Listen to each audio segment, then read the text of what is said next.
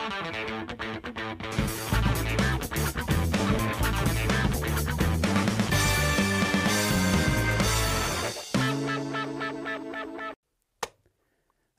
všetky hamburgerové deti. Dnes v krásnom štúdiu, takže po toľkých pokusoch budeme mať, hádam, prvýkrát super, mega kvalitný zvuk. Zvuk, obraz, všetko. Už iba obsah musíme. No, stihneme to ale, Robo? No dneska neviem, lebo celkom sa ponáhľam. Som taký hladný, že môj žalúdok zýva Ako prázdnotou. Ty si bežne hladný, ale prečo dneska je to také špeciálne, že musíme ešte no, to tu rýchliť? Včera sa mi stala taká vec, že idem z domu a žena mi zabula nabaliť e, gastrolisky, takže som vlastne celý deň nejedol. Ja, ty si, no, samozrejme, tak zabudol si na obed. Hej. Dobre. A tento vtip sme si chystali 3 dní a... 3 noci. Myslím, že vás uh, Bol síce trápny, ale pomohol splniť to, že viete, o čom bude dnešná téma. Gastrolistky. Majú sa totiž e, zrušiť, respektíve nie zrušiť, ale zdobrovoľniť.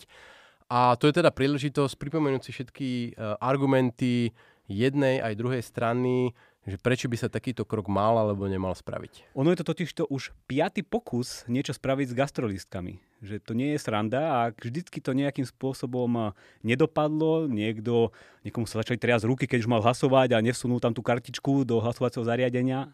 A jednoducho, aj keď teraz to vyzerá, že malo by to byť v suchu, objavujú sa rôzne argumenty, petície. kampáne, petície, videjka a my si myslíme, že je treba to keby tak nejak zglobalizovať, dať do úcelnej formy a povedať, prečo musia byť gastrolisky zdobrovoľnené. Preto sme si m, tento vlog tak rozdelili.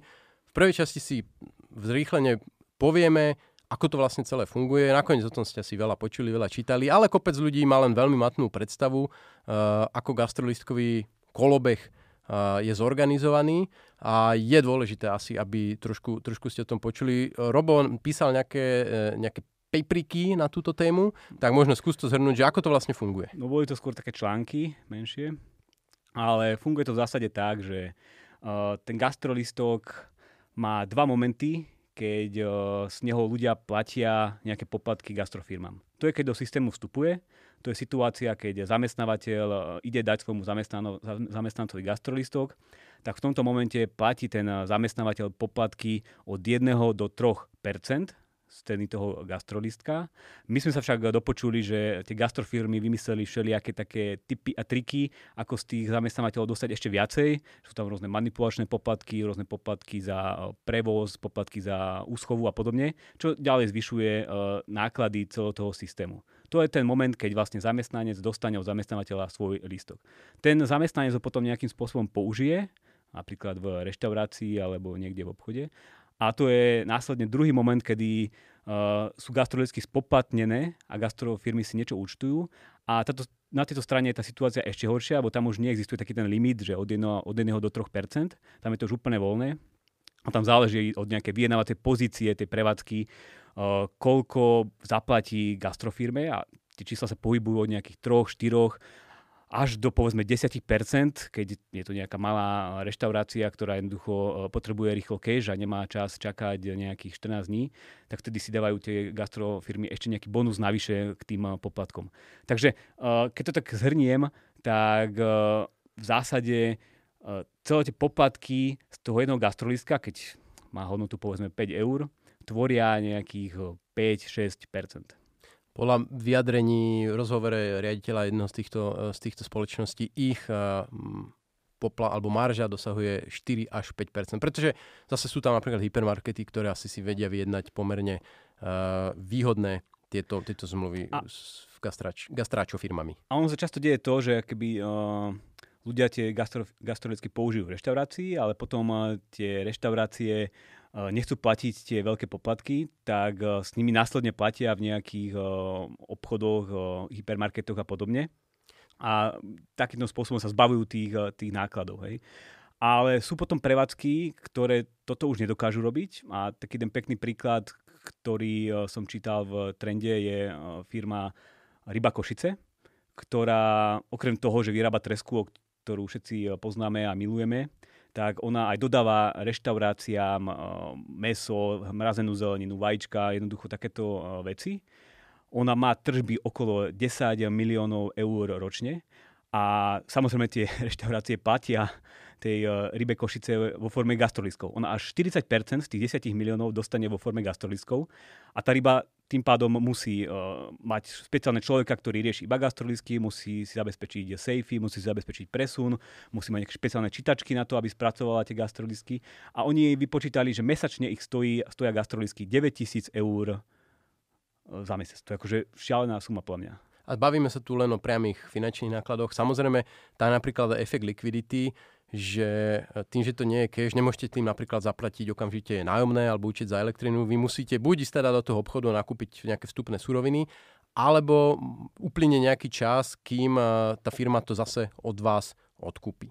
No a celý, e, celý tento kolobeh ústí v pomerne zaujímavý biznis model, kde tá ziskovosť, a tu už asi tak notoricky známe, týchto gastrofiriem je pomerne vysoká, pohybuje sa niekde tá ziskové marže od 11 až eh, cez 30 ak sa pozrieme na rok 2018, čo je teda samozrejme na počutie pomerne um, vysoké číslo. A, ale ja by som ti do toho skočil, že toto je taká, taký omyl, ktorý ľudia robia, že sa pozerajú iba na tie zisky a hovoria, že a poďte, aké zisky majú, to je tam okolo nás. Ja by som sa pozeral na celkové tržby, lebo ono aj čo tie gastrofirmy prejedia, tak povediac, teda minú vo svojich nákladoch, tak to sú tiež náklady toho systému, lebo to my ostatní musíme platiť. A keď sa pozrieme na celkové tržby, tak tie sú okolo 35 miliónov eur ročne. A teraz, keď si to prejátame na obedy, nejaké menučko, ktoré stojí na Slovensku v priemere povedzme 4,5 eur, tak je to nejakých 7,5 milióna obedov, ktoré tieto gastrofirmy za rok zjedia všetkým eh, pracujúcim ľuďom eh, na Slovensku. Keď to vidíme jedným miliónom ľudí, ktorí poberajú gastrolisky, tak je to niekde okolo 7-8 obedov ročne, ktoré tí ľudia by dostali, ale nedostanú, lebo majú nejaké farebné papieriky, na ktorých sú nezaokrúhlené čísla a ktoré majú všetky tie nevýhody, ktoré si spomínal. Tak ja keď si predstavím, že tebe by ubudlo 7 obedov, tak uh, uh, šialený Hulk by bol asi nič. Ale ja, ja, ja nemám gastrolisky najšťastie. A to je ďalšia vec, o ktorej sa budem baviť, že sú tu skupiny, ktoré nemajú a čo potom s nimi. Ale jedným z takých argumentov týchto spoločností je, že to je strašne nefér takýmto spôsobom porovnať tie ziskové marže, že im vlastne sa neráta samotná tá suma gastrolistkov do tržieb, im sa rátajú len vlastne tie ako keby obslužné činnosti. Ale ako z ekonomického pohľadu je to veľmi bizarný argument, lebo to je to isté, ako keby ste, ako keby realitný maklér tvrdil, že vlastne moje tržby, to je hodnota všetkých domov, ktoré mi prejdú cez ruky. Alebo uh, kremnická mincovňa vytlačí nejaké eurá, alebo nejaká tlačiareň vytlačí eurobankovky. Národná centrálna banka. Vytlačí bankovky za 10 miliard a eur a oni by tvrdili, že no, ale vlastne naše tržby to nie len to, čo nám zaplatili za to tlačenie tých bankoviek, to je vlastne celá tá hodnota tých bankoviek, takže naše tržby sú 10 miliard. A to je ten istý argument pre strávne listky, lebo strávne listky sú v princípe také pseudobankovky e, s veľmi nízkou likviditou. Ja by som dokonca spravil, alebo možno, že spravíme takú nejakú infografiku, ako to tak býva, že dáme vedľa seba uh, ten gastrolistok 4,87 eur, potom dáme 5 eurovú bankovku a dáme tie šipky zelené alebo červené krížiky, že dá sa s tým platiť v Chorvátsku, áno, nie. Áno, nie. Ja neviem, keď to zabudnete rok v gatiach, môžete s tým ešte zaplatiť. Áno, nie. Môžete si za to kúpiť, ja neviem, toaletný papier alebo... Zaplatiť hypotéku. alebo musíte z toho platiť tie, tie marže, tie percentá, o ktorých sme sa rozprávali. Že toto všetko, aké by sú nevýhody toho papierika, ktorý... Sa volá gastrolisok. Ono v princípe uh, Každá bankovka je gastrolistok a okrem toho ale dokáže ešte oveľa viac ako samotný e, gastrolistok. Možno je tu taký zaujímavý moment, že e, ono tých gastrospoločností je viac, myslím, že 5 na Slovensku, alebo tak. A ono sa, jedna sa aj zlučila. To, uh, boli tam nejaké mergery. Vaša Slovensko, tak nech sa volá. Každopádne ich niekoľko a teraz je tu ako na mieste otázka, že či tam funguje alebo nefunguje konkurencia, alebo ako v princípe ten vstup do odvetvia to nie je, že musíte požiadať prezidentku, aby vám dala povolenie ako keď si chcete založiť gastrolitkovú firmu, tak viac menej môžete. A že teda prečo to vôbec riešiť? Uh, samozrejme, ten biznis má nejaké náklady, lebo vybudovať si celú tú sieť zákazníkov z jednej a z druhej strany je samozrejme náročné, musíte udržiavať, je tam, nejaká, je tam nejaký critical mass, ktorý musíte dosiahnuť a my v podstate nevieme povedať, keďže tam nie je žiaden trhový, iný trhový test, že či tie ich náklady sú relevantné alebo nie sú. Ale tu je podľa mňa zaujímavý jeden moment a odhľadneme od toho, že v 2016 uh, mali problémy s protimonopolným úradom kvôli uh, kolúznemu správaniu. Že sa dohodli na cenách, ale to by nám možno až tak veľmi nevadilo. E, skôr je tu teda otázka, že ako veľmi je otvorená tá konkurencia, pretože konkurenciou nie sú len ďalšie firmy e, tlačiace gastrolístky, konkurenciou by mali byť aj samotné peniaze. A pokiaľ vy zakážete takúto formu konkurencie, že peniaze nie sú konkurentom, tak samozrejme ten trh sa výrazne zmenší a tie monopolné efekty sa tam posilnia. Inými slovami, že ty hovoríš, že ono aj na takom tom slobodnom bajnom trhu kde nie sú žiadne regulácie, by mohli vzniknúť nejaké gastrofirmy, ktoré vydávajú nejaké gastrolístky. A konec koncov, tie gastrofirmy nevydávajú iba gastrolístky, ale oni poskytujú rôzne ďalšie benefity pre väčšie firmy, ktoré sa snažia svojim zamestnancom platiť neviem, nejaké posilky alebo nejaké wellnessy a podobne. Takže oni akéby majú na trhu nejaké miesto, ale tým, že je zakázaná konkurencia vo forme peňazí, my nevieme, koľko by mali byť tie marže, koľko by tam uh, tých gastroliskov malo uh, vznikať a koľko firmy malo byť v odvetví. Teda to znamená, že uh, neprešiel to tým tehovým testom. testom. Ja ťa možno trošku opravím, že ak by bol úplne anarchistický trh, asi by tam gastrolístkové firmy nevznikli, pretože celý tento biznis vlastne je postavený na tom, že nejaké nejaké činnosti sú daňovo odvodovo zvýhodnené. Aj tie, aj tie benefity. Aj tie benefity? Uh, v mnohých krajinách hej, u nás úplne nie, ale... Uh, u, u nás nie sú, nie, nie to daňovo odvodová Nie, u nás nie, ale v ale, princípe na, na tomto sa častokrát ten biznis stáva, čiže bol by to problém, ale povedzme, povedzme a možno sme to mali povedať úplne na začiatku videa, ako my nie sme a priori proti gastrofirmám, proti gastrolistkom, my nie sme za ich zrušenie, celý ten problém je o tom, Eh, či majú byť dobrovoľné a majú jednoducho bojovať o priazeň svojich zákazníkov, alebo budú eh, viac menej nanútené. A tu sa vlastne dostávame do tej ďalšej fázy nášho, nášho vlogu, kde my vlastne chceme trošku rozobrať ich argumenty. A ja som si to rozdelil do takých dvoch skupiniek, že pseudoargumenty, ktoré nám prídu ako také veľmi slabé, a potom také tri argumenty už trošku skutočnejšie, ktoré stoja za diskusiu. Ale keďže zaznievajú všetky, tak si prejdeme aj tie pseudoargumenty. A hneď prvý je, že, že systém je dobrovoľný. Ich tvrdenie. To by mal byť taký nejaký obrázok. Uh, uh, toto, toto ich tvrdenie sa zakladá na tom, že proste len zhruba 2 miliónov zamestnancov, ktorí sú na Slovensku alebo niečo viac, len zhruba milión využíva gastrolístky. Ten zvyšný, tí zvyšní zamestnanci buď využívajú nejaké firemné kantíny, alebo ten zamestnávateľ si môže dohodnúť s nejakou reštauráciou konkrétne na mieste, že bude cez faktúru preplácať stravné, stravné ich uh, zamestnancov. Napríklad ja ešte pred dávnymi časmi, keď som pracoval v, v súkromnej spoločnosti a nie uh, neziskovke, tak uh, sme to mali práve takto dohodnuté.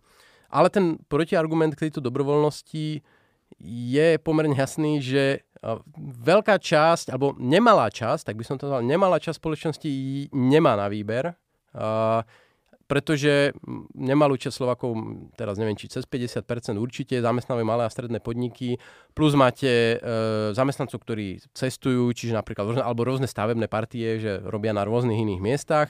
A tam ako vy nemôžete mať potulnú kantínu, ktorá s nimi pôjde ako za vojenským plukom, ani si neviete dohodnúť vždy nejakú reštauráciu na mieste, keď tam opravujete. Ja som teraz nad tým rozmýšľal, že ako to vlastne prišli k tomu slovu, že dobrovoľné, a podľa mňa to také keby zmetenie pojmov, teraz neviem, že či vedome alebo nevedome, že oni keby zamieňajú, že máš možnosť voľby s dobrovoľnosťou. Že to, že má možnosť voľby si vybrať, či to je kantina alebo gastrolistok, eh, neznamená, že to je eh, dobrovoľné a slobodné, lebo skutočne by to bolo dobrovoľné slobodné, keby som mohol povedať, nie, neprosím si ani jedno, nechajte mi uh, cash. Hej, že to je keby to, čo tam chýba, to by bolo tá skutočná dobrovoľnosť. Povedať, Preto, nie, ďakujem. Pretože zákon hovorí, uh, dajte zamestnancom niečo, ale v realite to niečo v podstate sú buď gastrolistky alebo vlastná kantína. Hej. Čiže ten výber je veľmi silne obmedzený. Druhý pseudoargument je, že napríklad mali nejaký prieskum, že 83% ľudí vníma gastrolicky e, pozitívne a určite sa zjavilo XY ďalších prieskumov a nakoniec vidíme, že aj odborári, alebo teda niektorí odborári, ktorí akože sú na strane zamestnancov, uh, možno pre nás trošku paradoxne obhajujú tento systém, uh, systém gastrolistov. A tu podľa mňa je taký, taký k, pekná ilustrácia takého, jak ho nazvať, efekt, ekonomický efekt. Taký, taký koncept, koncept. ktorý uh, popísal jeden ekonóm v roku 1983 a ten paper, ktorý, kde opísal tento koncept, sa volá Baptist and uh, Bootleggers. Čiže to môžeme voľne preložiť ako kazatelia a pašeráci.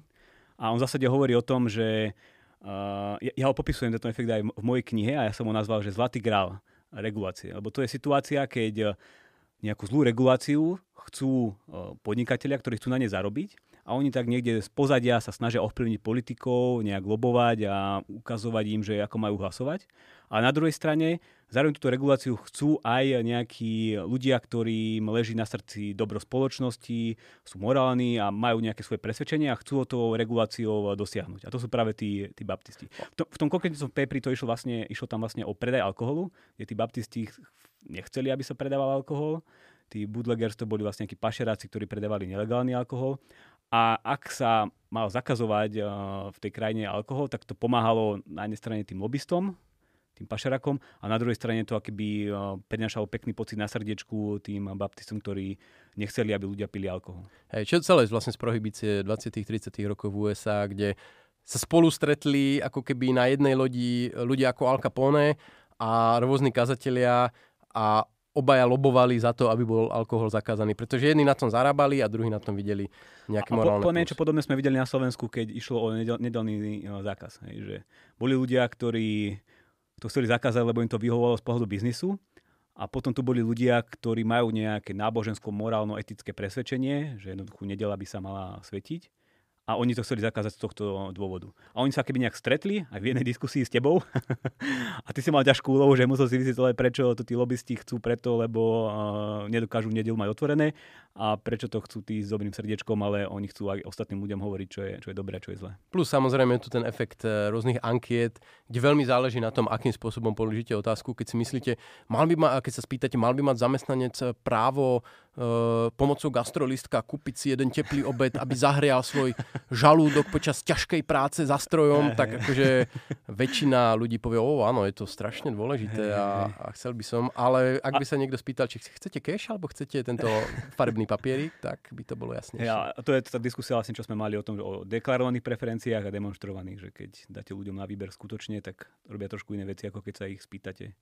A oni pri tom prieskume častokrát hovoria aj také veci, že v tých prieskumoch ľudia hovoria, že keby nemali gastrolistok, tak to znamená, že nepôjdu e, na teplý obed do reštaurácie, ale neviem, kúpia si niečo iné, cigy a ten toaleťak. Toto patrí ale už medzi argumenty. Koľko, zase som preskočil. Dobre, tak... Robo, ide, Robo, jak sa teší na ten obed, tak proste ide jak píla. tak to potom... Ale ešte zostaňme... Pripomeň mi to. Ja to tu mám napísané. Ale... Ešte zostaňme pri tých pseudoargumentoch. Taký rýchly je, že uh, alebo to je taký obratený argument, že napríklad my by sme hovorili, alebo my hovoríme, že ale je kopec ľudí, ktorí ako potrebujú jedlo z domu, lebo majú nejaké špecifické, e, špecifické potreby vyživovacie, kde oni povedia, no ale vlastne vy máte zo zákona nárok, že ak máte od lekára potvrdenú, ja neviem, intoleranciu laktózy, alebo že ste celiatík, tak e, ten zamestnávateľ to musí nejakým spôsobom poriešiť, nemôže vám pchať ten chleba v kantíne do krku. Uh, ale samozrejme kopec ľudí má nejaké stravovacie preferencie z nejakého vnútorného presvedčenia a nemusí mať papier od lekára. Máme tu vegánov, máme paleo žravcov, máme tu eh, aj bretariánov, niekto si povie, že ja proste potrebujem len viac dýchať a ja jednoducho nechcem tie gastrolistky, lebo ja žijem z dýchania. A takíto ľudia potom ako nemajú na výber, nemôžu dostať ten cash a musia potom nejak šmeliť tie gastrolistky alebo ich meniť za niečo iné. Eh, čiže ani to, že zákon umožňuje takéto výnimky, nie je podľa nás argument. Štvorka, eh, častý argument opäť, že ale teraz my chceme tlačiť dopredu tú digitalizáciu a doba kešu, to je proste zlé, však vieme, keš, keš to, tam sa veľa vecí dialo s kešom. A práve tie gastrologické digitálne karty, tak eh, tú dobu kešu ako keby nahradia. Čo je zase absurdný argument, lebo mm, ja neviem, či tí zamestnávateľia plánujú prípad, pri prípadnom zdobrovoľnení dávať v obálke peniaze ako strávené na konci mesiaca. Pravdepodobne všetko pôjde na účet, na platobnú kartu. Uh, čiže ja si pamätám, že keď som brigadoval ešte na začiatku vysokej školy v Azete, v Žiline, tak čiže keby vyplácali nám nejakú mzdu a ja som bol jediný, ten, čo proste čítal rakúsku školu a odmietol si založiť bankový účet, lebo to je frakčné bankovníctvo, tak jedinému nosila proste... No, streborné mince. v obálke zalepené moje dáme mince a nejaké, nejaké papieriky, tak sa dívam na mňa, či som, či som normálny, takže dajte si pozor, keď čítate tie knižky všelijaké od Rothbarda.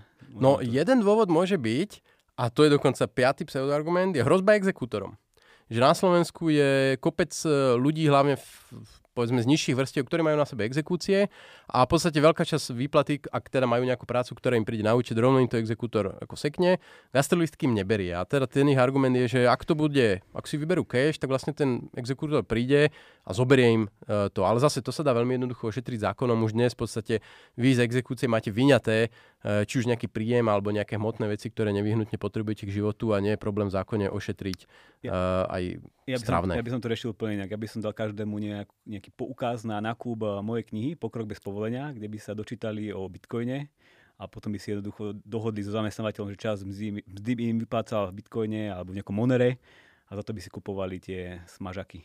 No, no je to zložitejšie, lebo ten, ten zamestnávateľ má povinnosť v podstate e, tú exekúciu voči svojmu zamestnancovi účtovať, čiže on to až tak úplne jednoducho nemôže tak, tak povieme, ako je to naozaj, proste platia im to na ruku a nikto sa nič nepozerá. A nedostanú ani, ani gastrolistky, dostanú cash už teraz. No toto boli podľa nás také, také pseudoargumenty. Poďme na tie hlavné argumenty. Ja tu, už ma boli huba. No ale ty, Skús... si taký, ty si taký krásny čítač a pred... Uh... Dobre, tak ja si dám okuláre na čítanie, ale nie, to našťastie ešte nepotrebujem. Počkej, to, ja chceš, ja, chceš, ja to môžem. To mám napísané od teba, že strávne splyne som mzdou a potom zmizne. V zátvorke náklady práce. Krásne no. niečo. Ja myslím, že ty tušíš, o čom to je, ale ja to radšej preložím taký argument, a ktorý ako bereme, že je relevantný do diskusie, je, najmä napríklad zo strany odborárov, že v momente, ak nastane tento, táto premena na cash, nazvime to, tak to je taká salamová metóda, že vlastne tí zamestnávateľia povedia zamestnancom, máš, tuto vlastne máš peniaze navyše a už ti nič iné nedám a vlastne nebude sa ti zvyšovať mzda. Sa to vám jednoducho stratí. A že proste časom sa to úplne stratí. Mlčíš? Nevieš odpoveď? No ja mám samozrejme mám odpoveď, ale rozmýšľam, že čo som ti vtedy v kancelárii hovoril. No to je tá ja po... už viem, už viem, že vlastne tam bude, alebo ak sa to zruší, tak je to myslím, že dohnuté v tom zákone, že tam ostane tá čiastka oddelená, ktorá bude mať právo na o, neplatenie daní a odvodov, takže tam nejaká bude. A keby ju chceli zrušiť, to by vlastne znamenalo, alebo keby chceli, aby splynula, to by vlastne znamenalo, že musia zvýšiť tie dania odvody. Ale to sa im my zaručujeme, že dovtedy, pokiaľ bude fungovať na vršku a Ines, tak uh, žiadne dane na tieto peniaze z, na stravu nezavedú a my sa budeme za nich byť. Roztrháme taký návrh, ako po, bol Pôjdeme z navršku na ten naozajstný vršok a tam im to ukážeme. Takže, Ale... takže ja by som si naozaj, toto, aby toto malo platiť, tak naozaj by musela pri situácia, že idú zvyšovať dane všetkým ľuďom a to nie je až také populárne. Ale uh, tu, toto, toto, celá táto argumentácia, že to splyne som a tak ďalej, vyviera z toho, že mnoho ľudí má v hlave rozdelené, že existuje mzda a potom nejaké nešpe, nešpecifické náklady na zamestnanca, ktoré sú niečo úplne iné, to sú nejaké režijné náklady. Ale podnikateľ on nerozdeľuje mzda, gastrolistky, rekreačné poukazy. Pre neho je zamestnanec a náklady na zamestnanca. Tie majú nejakú hodnotu, povedzme, že 1000 eur a je mu jedno, že či sú to gastrolistky alebo toto, samozrejme e, abstrahujúc od tých e, nákladov, ktoré s tým majú dodatočnými, e, ale on pracuje s celou touto peňažnou obálkou, nazvime to. A pokiaľ bude ten, za, ten zamestnávateľ proste mať potrebu nezvyšovať tieto výdavky alebo ich nejakým spôsobom znížiť, tak to jednoducho urobí, uh, pretože zase on nemusí hľadať nejaké spôsoby. Jednoducho ďalším novým zamestnancom bude ponúkať nižšie mzdy alebo bude prepušťať. Škrtne prémie. Škrtne, škrtne prémie. To sa udeje tak či tak, bez ohľadu na to, že či tam máme kolónku, ktorá sa volá gastrolistky, alebo tam máme kolónku, ktorá sa volá mzda, alebo tam máme poukazy. poukazy, alebo tam máme kolónku, ktorá sa volá, že stravné v hotovosti, alebo niečo hey. podobné. Jednoducho podnikateľ operuje s objektom nazvaný náklady na zamestnanca a jeho ako takéto partikularity už nezaujímajú. A buď ich zvýši, alebo zníži. Ja si viem úplne živo predstaviť, že keby tu teraz s nami sedel Milton Friedman, tak by prišiel a povedal, že neexistuje niečo ako obec zadarmo, ani keď je platený cez gastrolistky. Krásne. Druhý vtip, ktorý nám nevyšiel, ale... Prečo ale nevyšiel? Smatne... Ja, som sa, ja som sa v hlave tak zasmial krásne. Uh, tak dajte, dajte do komentárov, že kto sa zasmial, alebo aspoň, aspoň usmiatého pánačika. Poďme radšej na druhý argument, ktorý je podľa mňa taký, taký najšťavnatejší, že adresnosť a účelnosť tejto daňovej úlavy. Pretože v podstate zákon hovorí o tom, že my vám dávame e, d- daňovo-odvodovú úlavu na časť vášho príjmu, ale je to z toho dôvodu, aby ste ho minuli na stravu, aby ste proste nezabudli ísť na ten obed, boli krásni, silní, výkonní a budovali to naše HDP. A že teda vlastne keď my im budeme dávať cash, tak sa tak to, míňa sa to účinku. Zabudnú sa ísť nájsť. To je ten vtip zo Ja, ja, začiatku. ja, by som sa, ja, ja keby som mal testovať túto hypotézu, že či ľudia budú zabúdať jesť, tak by som sa pozrel do doby, keď boli starí bohovia zlí a malicherní a, a neexistovali gastrolistky, že či tedy ľudia jedli.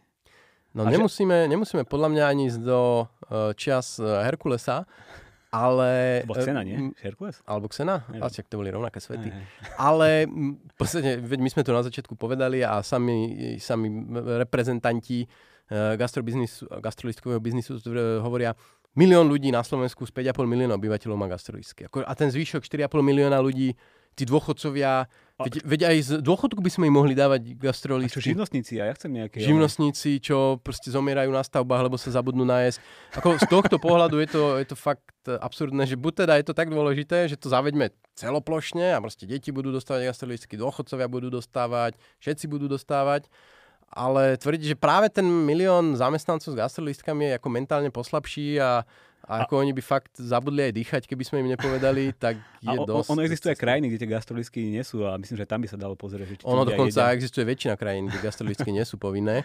Slovensko je v tom taká špecialita. Dokonca ani v Českej republike nie sú gastrolistky povinné. A- Je to len možný benefit. Ale, ale pozor, pozor, tí, tí gastrofirmy sa na to nepozerali iba tak, že to tu do vzduchu púšťajú nejaké argumenty, že ľudia zabudnú sa nájsť. Oni na to majú analýzky, štúdie a jednoducho hrubé papery o tom, že na Slovensku, keby sa zrušili gastrolistky, tak máme problém.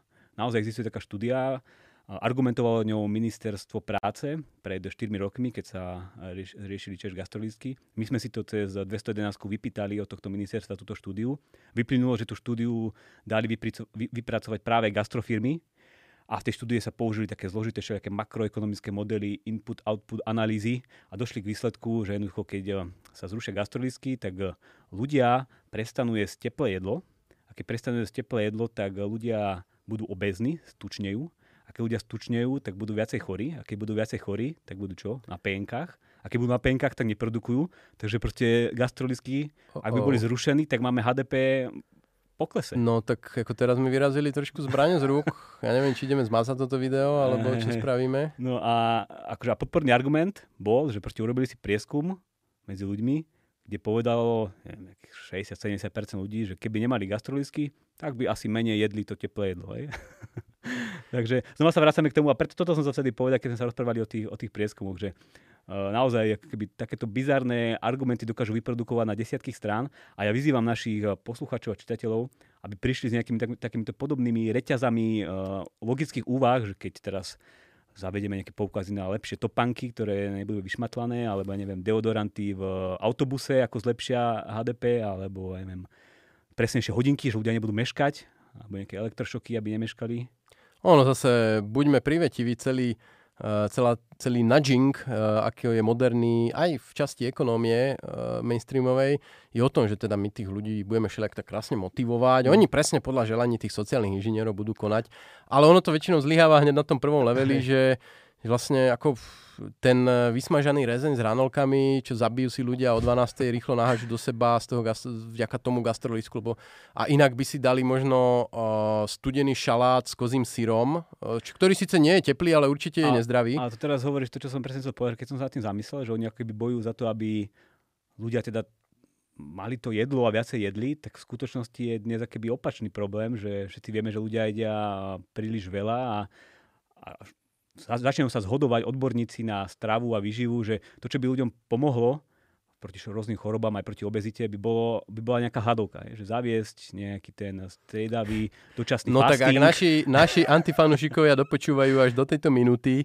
tak podľa mňa idú komentáre, že Ines chce, aby ľudia hľadovali a že ideme No, ale akože v reálne na svete viacej ľudí zomre z prejedenia a z následných chronických chorob, ktoré vznikajú ako od hladu. Takže v západnom svete by som kľudne zavedol nejaký voucher, že uh, musíš mať nejaké okno cez deň, 16 hodín, v ktorom uh, neješ a keď sa naješ, tak dostaneš pokutu.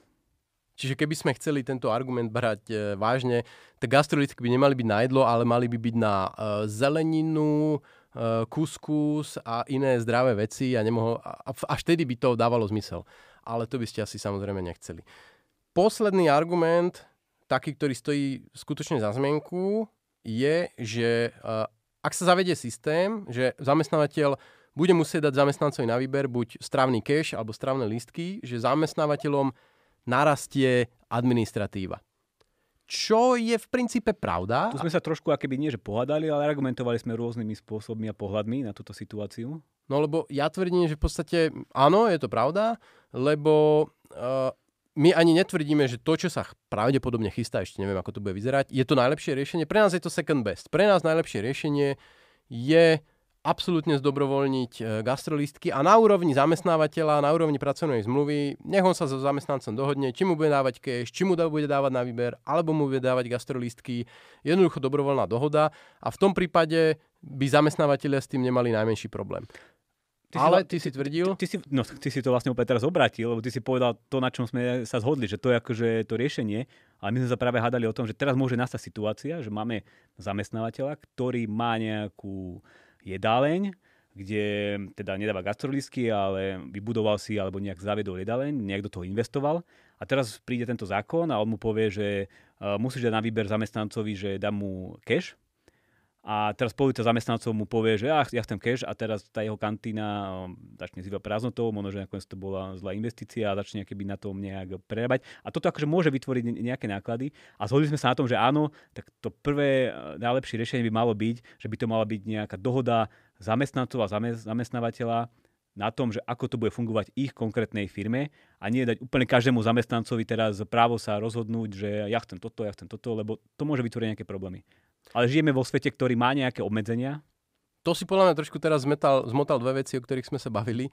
Je, ale jedna vec je ako čisto administratívne náklady, abstrahujú od, od nejakej kantíny áno, administratívne náklady pravdepodobne narastú. Ak máš e, 500 zamestnancov a z toho dvaja povedia, že ja chcem gastrolistky a 498 povie, ja chcem cash, tak stále musíš pre tých dvoch riešiť gastrolistky. A to je otázka nejakých softverov, kde to naťukajú. Ale áno, a... presne. To je otázka akože nejakého, nejakého proste softverovej úpravy. Nakoniec tých účtovných zmien a podobných vecí sa každoročne udeje X, čiže tí účtovníci stále musia byť strehu. Ale samozrejme, hovoríme, je to second best, áno, je tam takýto náklad. Potom je to, čo hovoríš ty, že mnoho zamestnávateľov ako malo náklady s tým, že vybudovali si nejakú kantínu, najali kuchárov a tak ďalej a tak ďalej.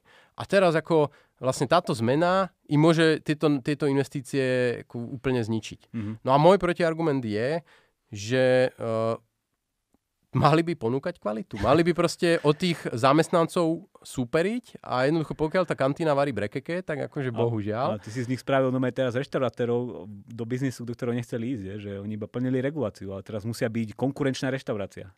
Bohužiaľ, no, taký je život. A to je proste aj dôkaz toho, že my tu nie sme primárne za zamestnávateľov, ktorí chcú akože ochudobniť zamestnancov Ostravu, aby umriali od hladu. V podstate my to berieme z pohľadu zamestnanca, pretože ten je ten prvý na rane, ktorý na tom tratí. Pretože z jeho odmeny za prácu nejaká časť je vo forme, uh, nedobrovoľne vo forme farebných uh, papierikov, ktoré on si nemôže vymeniť za si čo s hocikým, ale musí si ich zameniť za nejakú Už sme to hovorili, je to 7-8 obedov do roka, ktoré jednoducho nedostane. Plus samozrejme tie náklady, pretože sú náklady likvidity, aj, aj samotné náklady toho, uh, že tie gastrolistky niečo stoja. No, a Toto tu, boli ja, naše ja tu mám záver. argumenty proti argumentom mm, a už sme aj prekročili 30 minút. Uh, to tak to radšej, nahrávanie, radšej poďme, poďme k záveru. Každý ďalší blbý vtip uh, nás stojí euro navyše.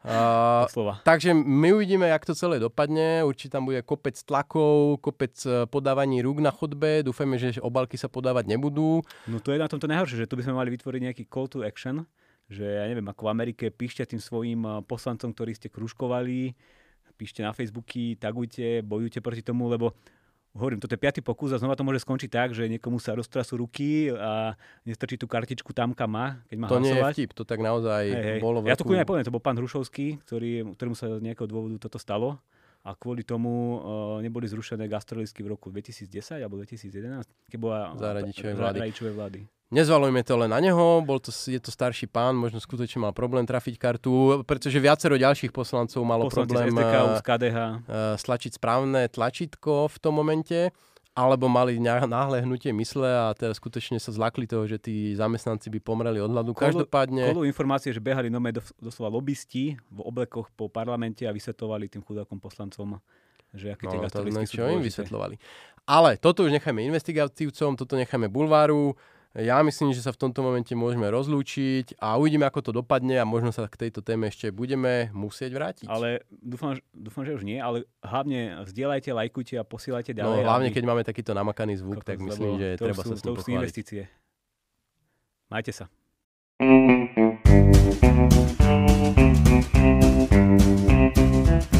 you.